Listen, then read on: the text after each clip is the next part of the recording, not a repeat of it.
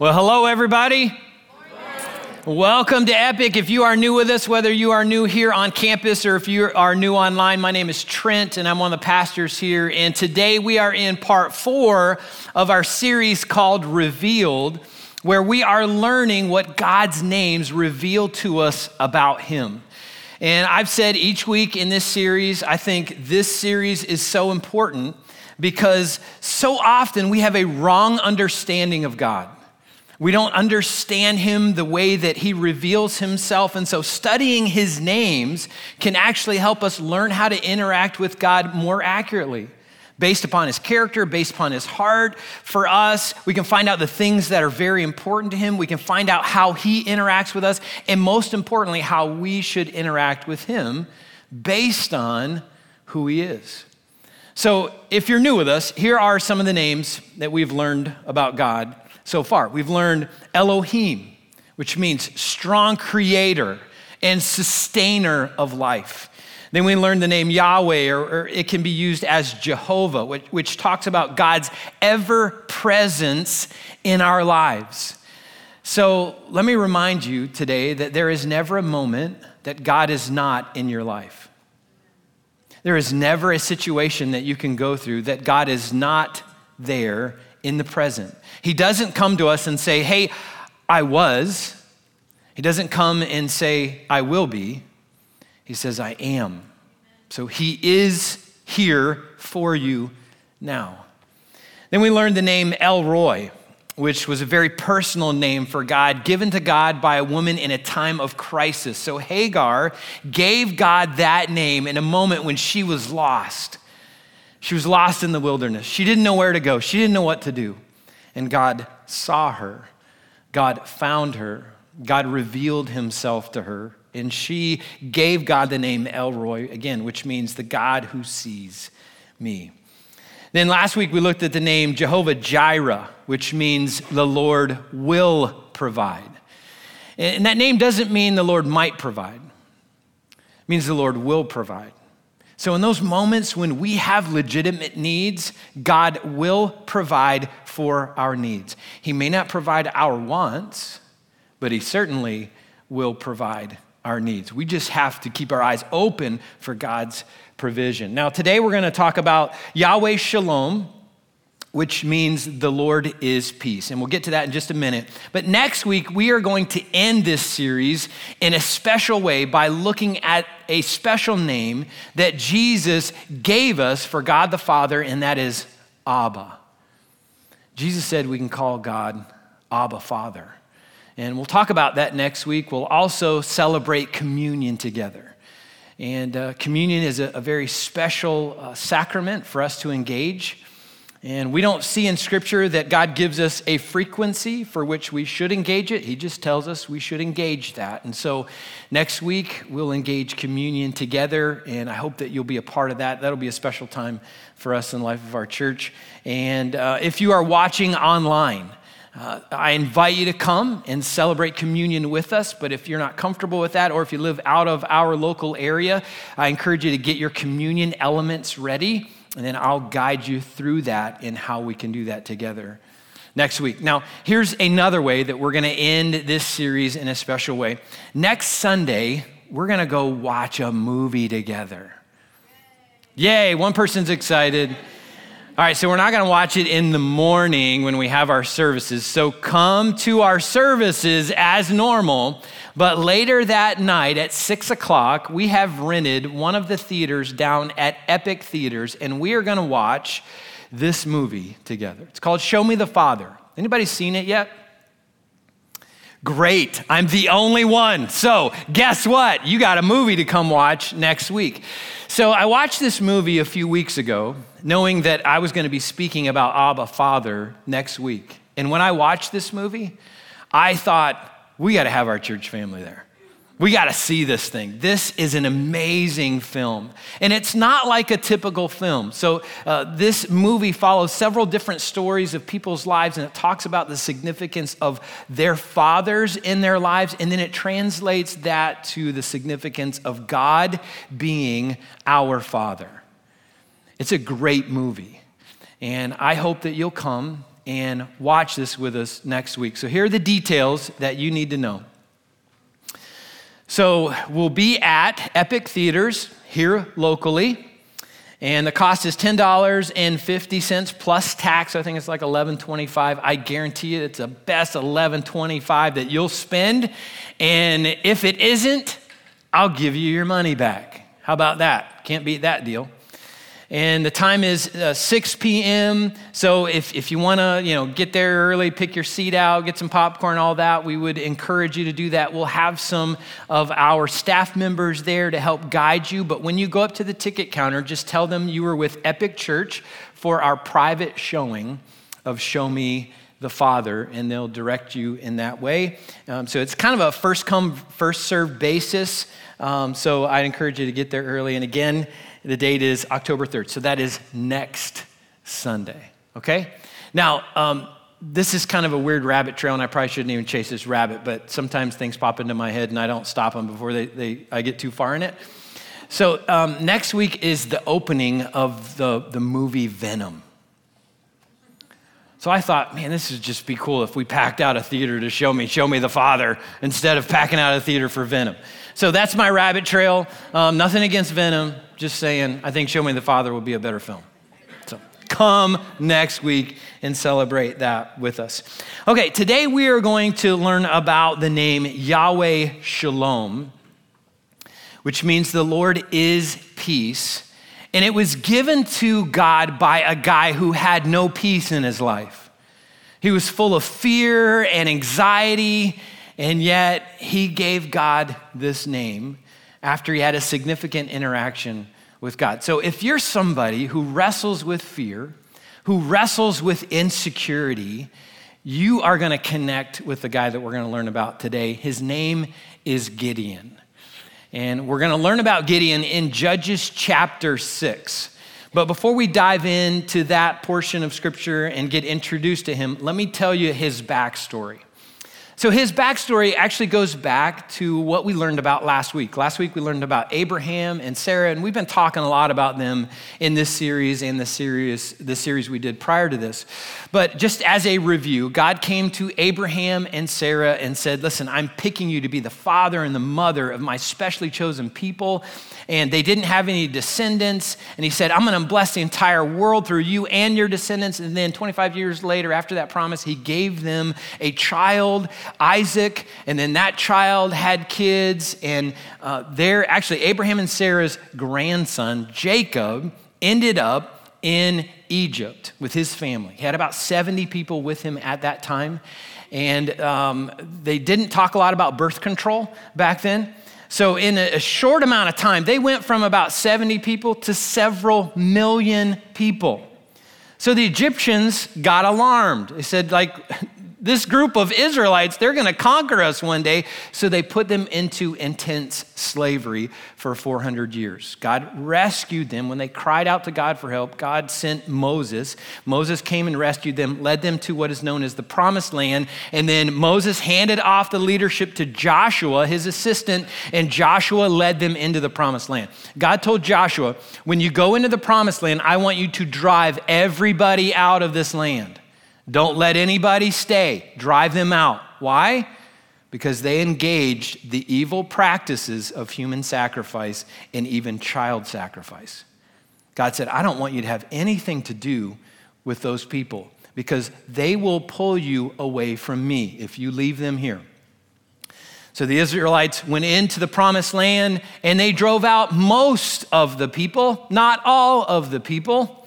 And the remaining groups distracted the Israelites in the relationship with God.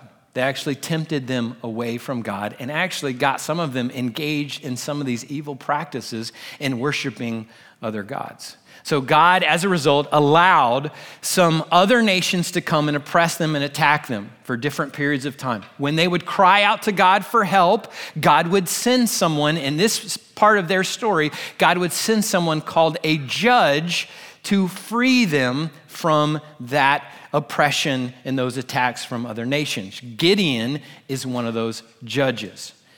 But once they were freed, it didn't take long for them to get distracted again and turn away from God again. And they ended up on that cycle of turning to God, turning away from God, crying out to God for help again, turning away from God. And, you know, when I, I read that portion of their story, I think, like, who would ever turn away from God when God has freed them? And then I think, oh, wait, we do that. I do that. We do that on a regular basis. There are moments that God comes and rescues us in our lives from some situation or some specific moment, and then we get some mileage between us and that moment, and then sometimes we think it's all about us again. And we drift back. We get distracted in life, and we find ourselves stuck again in life. So that's the situation that Gideon and the Israelites are in at this portion of the story. So, Judges chapter 6, verse 1 tells us the Israelites did evil in the Lord's sight again.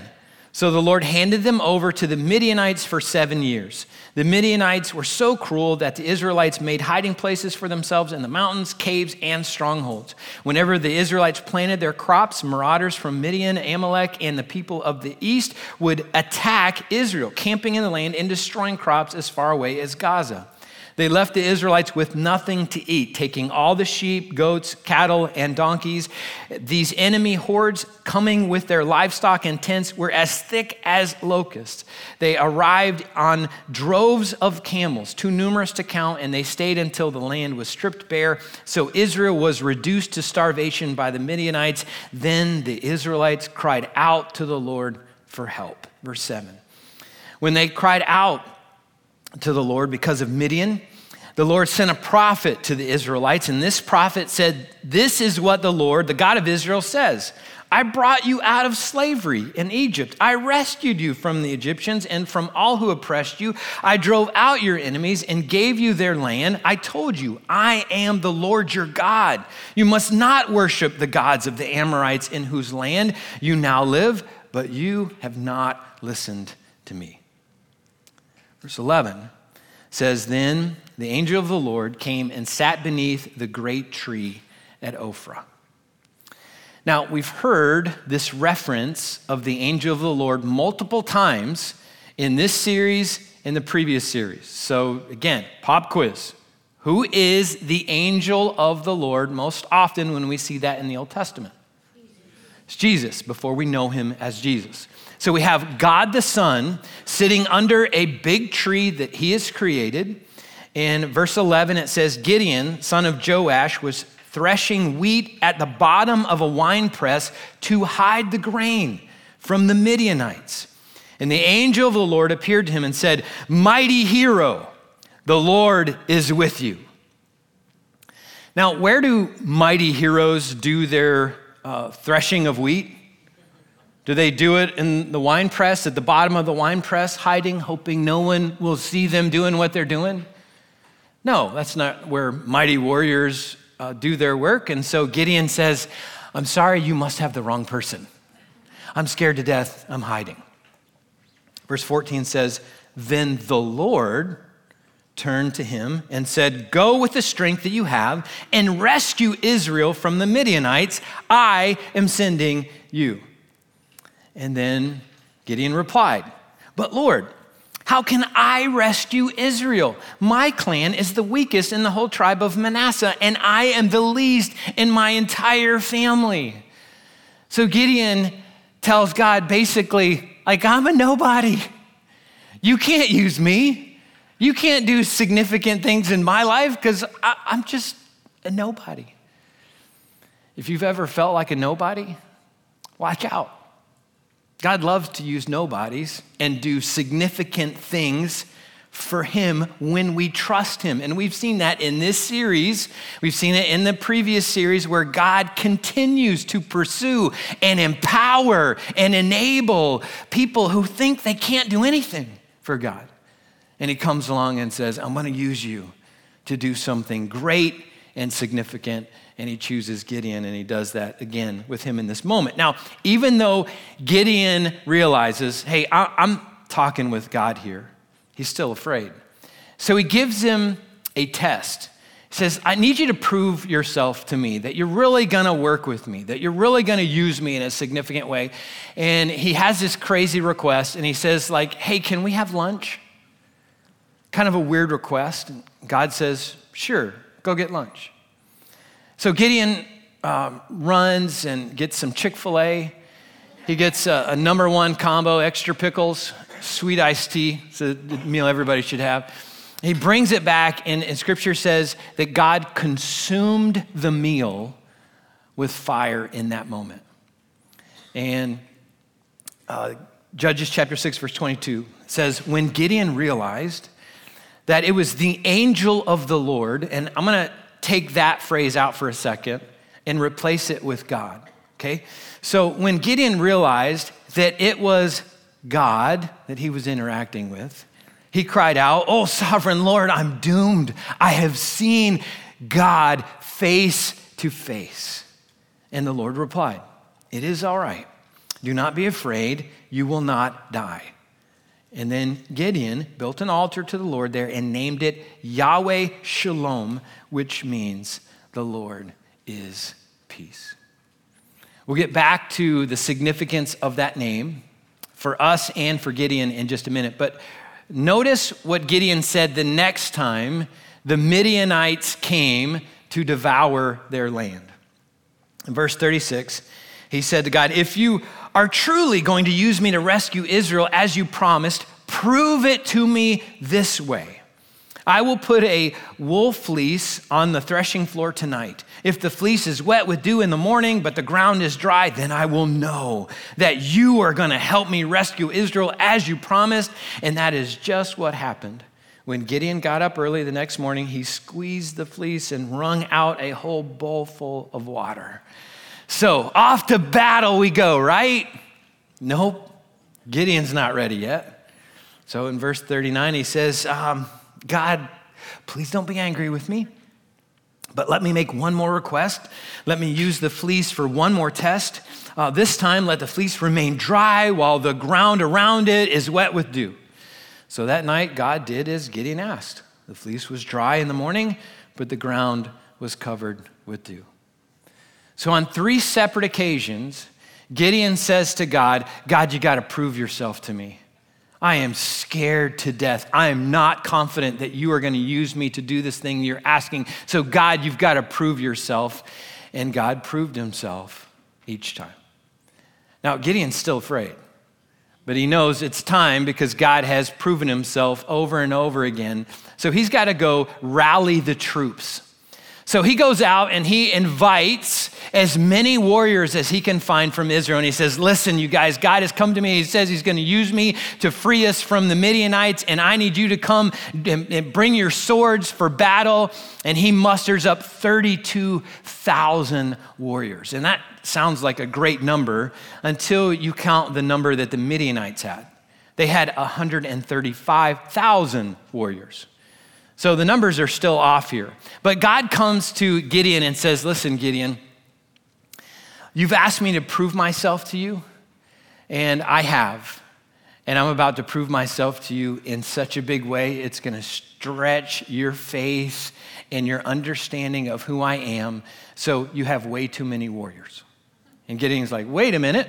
I'm not great with math, but you know, 32,000 versus 135,000, that doesn't seem fair. God says, if I let you go into battle and you win, you'll think you did it all by yourself. So I have to prove to you that this battle being won is about me at work, not about you. So he says, Here's what I want you to do I want you to send all of your warriors who are afraid home. Just tell them if you're afraid to fight, go home.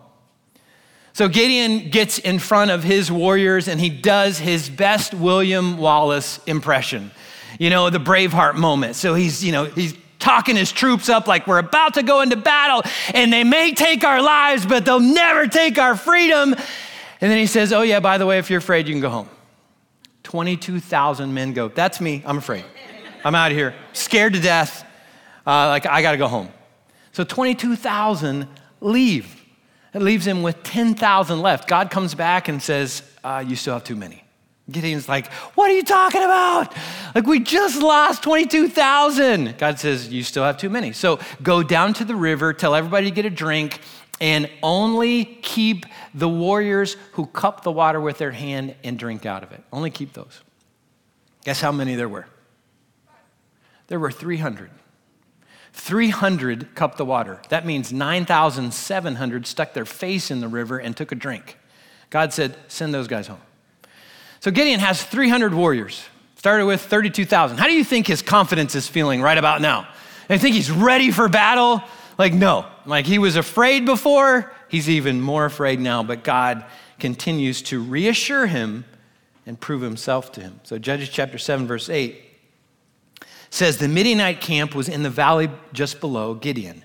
That night, the Lord said, Get up and go down into the Midianite camp, for I have given you victory over them. But if you are still afraid, I love how gracious God is here with Gideon. If you're still afraid, to go attack, go down to the camp with your servant Purah. Listen to what the Midianites are saying, and you will be greatly encouraged. Then you will be eager to attack. So Gideon took Purah and went down to the edge of the enemy camp. The armies of Midian, Amalek, and the people of the east had settled in the valley like a swarm of locusts. Their camels were like grains of sand on the seashore, too many to count. Gideon crept up just as a man was telling his companion about a dream. The man said, I had this dream, and in my dream, a loaf of barley bread came tumbling down into the Midianite camp. It hit a tent, turned it over, and knocked it flat. His companion answered, Your dream can only mean one thing. God has given Gideon, son of Joash, the Israelite, victory over Midian and all of its allies. And when Gideon heard the dream and its interpretation, he bowed in worship before the Lord. Then he returned to the Israelite camp and shouted, Get up, for the Lord has given you victory over the Midianite hordes. So Gideon is convinced. And he takes his, his 300 warriors and he gives everybody a ram's horn and a clay pot with a torch in it. He says, When I give you the signal, we're all going to gather around our enemies. And when I give the signal, blow your ram's horn as loud as you possibly can, break your clay pot, and then shout for the Lord and for Gideon. And listen to what happened when they did that.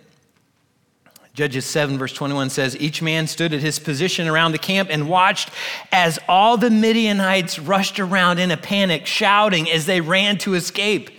When the 300 Israelites blew their ram's horns, the Lord caused the warriors in the camp to fight against each other with their swords. And Gideon and his 300 warriors pulled out their lawn chairs and watched the fun. So, only God can cause 135,000 warriors to basically kill themselves and keep 300 warriors out of most of that. But those who escaped the 300 warriors and Gideon chased them down. And in that interaction, God used Gideon and 300 warriors to defeat 135,000 warriors. Only God can do that. Now, there's some things about this story that I personally love and I personally connect with. And one of the things that I like about this story is how God treated Gideon in spite of his insecurity. So Gideon was constantly insecure.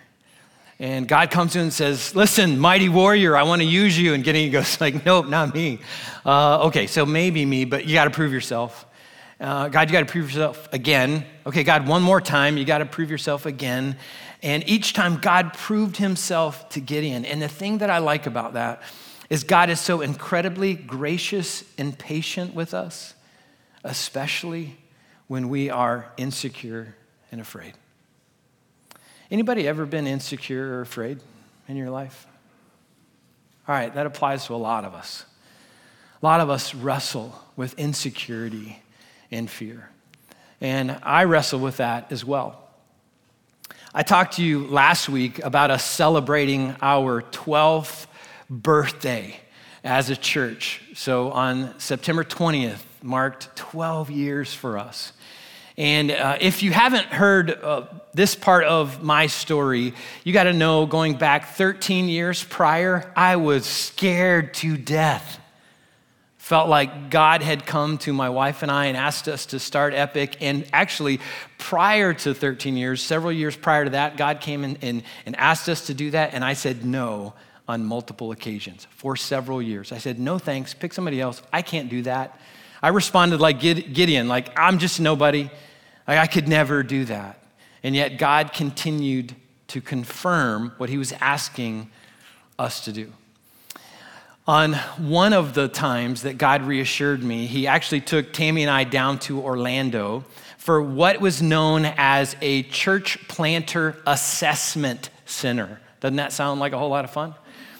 So, if you ever think that maybe you want to start a church, there's actually these assessment centers that you can go to and as you go to them, you do all kinds of personality profiles before you go. And there's these assessors that are there that have all this information about you. And then you go, you have to preach a sermon, you have to do some vision casting, you have to do all kinds of group projects. They start early in the morning, they, they go till late at night. It's a whole week experience. And they're trying to simulate ministry exhaustion to see how do you behave when you get tired. Like, because we can all, you know, put our best you know, foot forward and, and act well when we're feeling great and we know people are watching, but when we get tired, weird things start to happen. So they're, they're trying to look for that. And at the end of this assessment, they they were going to tell us uh, one of several things. One, we think you have what it takes to do this.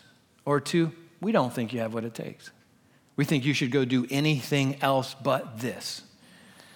There were about 40 people being assessed at that time, and we had about 35 assessors. And any room that we walked into had a room full of assessors with notebooks wide open, and they were writing the whole time, constantly. Very quiet, but they were writing about us to give us their answer at the end of the week. So at the end of the week, Tammy and I sat down with our assessor, and our assessor said, We think you have what it takes.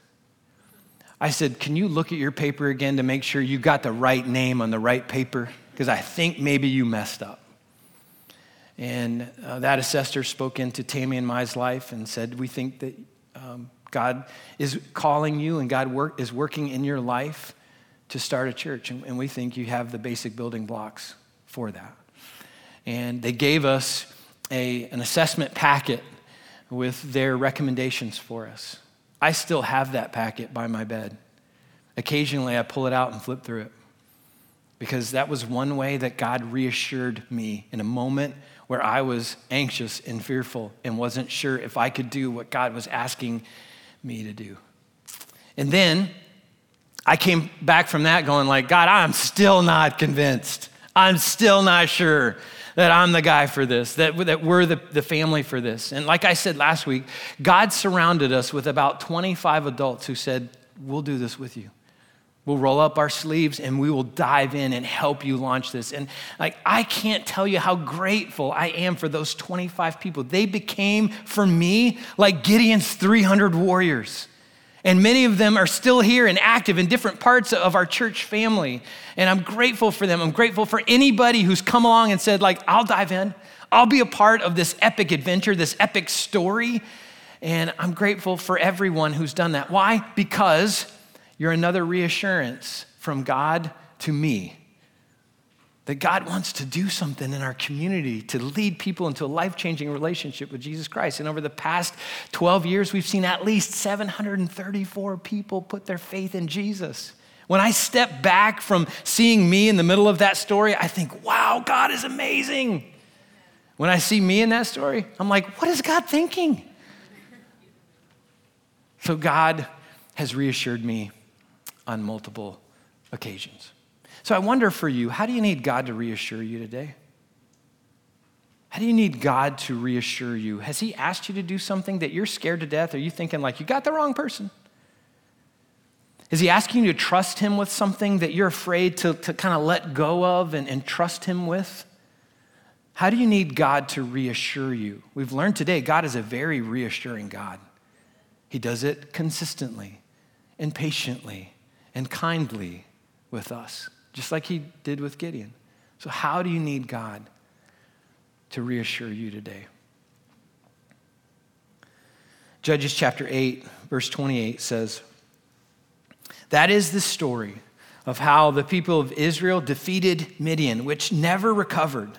Throughout the rest of Gideon's lifetime, about 40 years, there was peace in the land. So God brought peace to Gideon. Like, think about the peace that he had after defeating the Midianites in, in that battle. Like, I don't know that Gideon engaged any more of these, like, God, you got to prove yourself to me again. I'm not sure that he did that after that moment. I think he held on to that for a long time. Like, God proved himself in significant ways and brought Gideon peace, brought peace to the Israelites for the next 40 years. And I wonder for you today, how do you need God to, to bring peace to you? How do you need God to bring peace to your life? You know, we're in year two of this pandemic that is affecting our entire world that we call COVID. And there's a lot of fear that's still going on with it. And I wonder do you need God to bring you peace around that? There's some health fears that you have for yourself or someone else. Do you need God to step into your health situation and bring you peace? There are a lot of us concerned about the direction of our nation, kind of what's happening in our nation and our world. And maybe that's the area you need God to bring you peace, where you can be reminded on a regular basis God is still sitting on his throne. Maybe sometimes we forget that. Maybe sometimes we get a little worried, a little anxious because we think like maybe God's on a bathroom break or something and he's not paying attention to what's happening here. Uh, but he's paying attention. He's sitting on his throne. He has peace and he can provide that peace to all of us. Maybe you're a little uncertain about your future. Maybe uh, you're fearful about the the future that lies ahead of you and you're not sure which direction to go. Maybe you need God to, to bring you some peace in that context. Maybe um, you've been unjustly accused of something. You need peace there. Maybe something's happened to you that you haven't had peace in your life for a very long time. How do you need God to bring peace to you?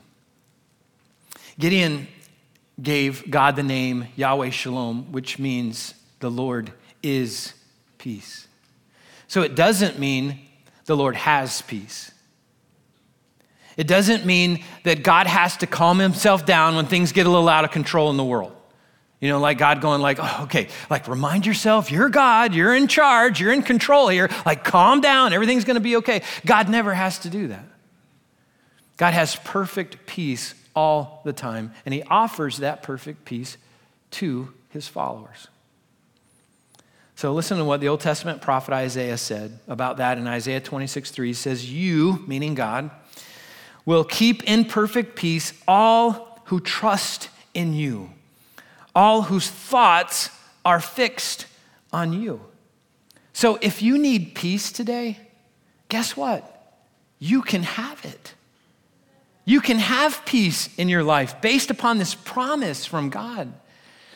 And if you need peace, one of the things I recommend you do is memorize scripture and use it to replace some of the lies that you believe, some of the, the anxiety that you may have in your life. Use the Word of God, which is the truth of God, the sword of the Spirit, to battle those attacks of the enemy. And I recommend you memorize this verse. And I know I said memorize. Like most of us are like, what? Memorize? I can't remember, remember my phone number. You memorize something like this, it can be used at any moment when you have fear. So you could start by just writing it down somewhere. Write it on a three by five card, type it into your phone, type it onto your computer, uh, post it somewhere, post it at, uh, in your bathroom, on your mirror, Put it in your car. Put it in some place at work. Put it around you where you can see it and you can remember it over and over and over again. And then I would recommend continue to work on it till you've memorized it. And in those moments of panic and fear and insecurity, pull that verse out. Pull this verse out and say, God, you will keep me in perfect peace when I trust in you and when I fix my thoughts on you. Peace is available. But we've got some work to do with that. So we have to receive it from God, we have to trust Him, and we have to fix our thoughts on the one who is at peace, the one who is peace. Then listen to what Jesus says in John 14, and he was speaking this to his disciples before he knew he was going to go back to heaven. And this is really cool to recognize, especially when we understand that it was Jesus, God the Son, who spoke words of encouragement to Gideon. So listen to the words of encouragement he gives us today. In John 14, verse 27, he says, I'm leaving you with a gift peace of mind and heart. You can have peace in your mind. You can have peace in your heart. And the peace that I give is a gift the world can't give. So he kind of says, like, stop looking for peace out there. You're not going to find it out there. You'll find it here with Jesus. So don't be troubled or afraid. You have no reason as a Christ follower to be afraid of anything when your mind is fixed on Christ and you have his peace. He makes it available. So if you're anxious, if you're insecure, if you're nervous, God knows that's a condition that we all have. So he comes along to us and says, Hey, I've got a gift for you peace of mind and heart. I make it available to you. You can have it today for any situation that you face a financial situation, a health situation, a relationship situation, a future situation. You name it, you can have peace for it. One of the most amazing things to me about Yahweh Shalom is it means we can have peace with God. Now, here's the reality of all of our relationships with God we all have this war going on between us and God, whether you're a Christ follower or not. But we all have this war where we're like little toddlers shaking our fists at God, saying, You're not the boss of me, so leave me alone. We've got this will battle between God's will and our will. And every time we engage that, every time we engage that battle, that war between us and God, we end up insecure, afraid, and full of fear. And Yahweh Shalom means that we can have peace for today and peace for all of eternity through a relationship with Jesus Christ. God, who is peace, came to die so we can have peace. Jesus gave his life through his death, burial, and resurrection so that we could receive not just peace for today, but peace for all of eternity. And I wonder do you have that peace? Do you have a relationship with Jesus Christ uh, so that you know when you would pass from this life into the next, you don't have to wonder what's going to happen to you? That you know with confidence that you will stand in the presence of your loving God and hear Him say, Well done, welcome home. Do you have that kind of eternal peace? If you don't, you can. You can have it today. Uh, in just a minute, our worship team is going to come out and they're going to close us in a new song for us. And this new song is entitled Give Me Your Peace. And as we sing this new song, this is a great opportunity either for you to, to engage through song or to engage some reflection, engage a conversation with God about maybe the peace that you need in your life. And maybe today you need some reassurance. You need God to bring you peace. If so, talk to God about that. Tell him where you're at. You be like Gideon. Say, God, like, I don't know that you could use me. Like, just be honest with him. He knows. And then listen to him reassure you. Fix your thoughts on him. Trust him and allow him to give you his perfect peace that can pass any crazy situation that you might be facing right now.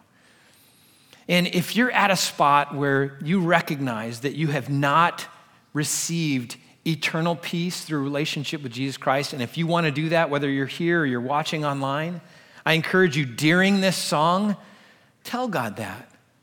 Tell Him, like, God, I need you. I want a relationship with you. I want the peace that you offer. Tell Him that you believe that Jesus died so you can have that peace. And then ask Yahweh Shalom into your heart as your personal Lord and Savior. And He'll step in, He'll give you peace for today, He'll give you peace for tomorrow, and He'll give you peace for all of eternity. So during this song, talk to God about whatever uh, reassurance you need, whatever peace you need, or possibly the eternal peace that you may need. So let's pray together, and then we'll sing.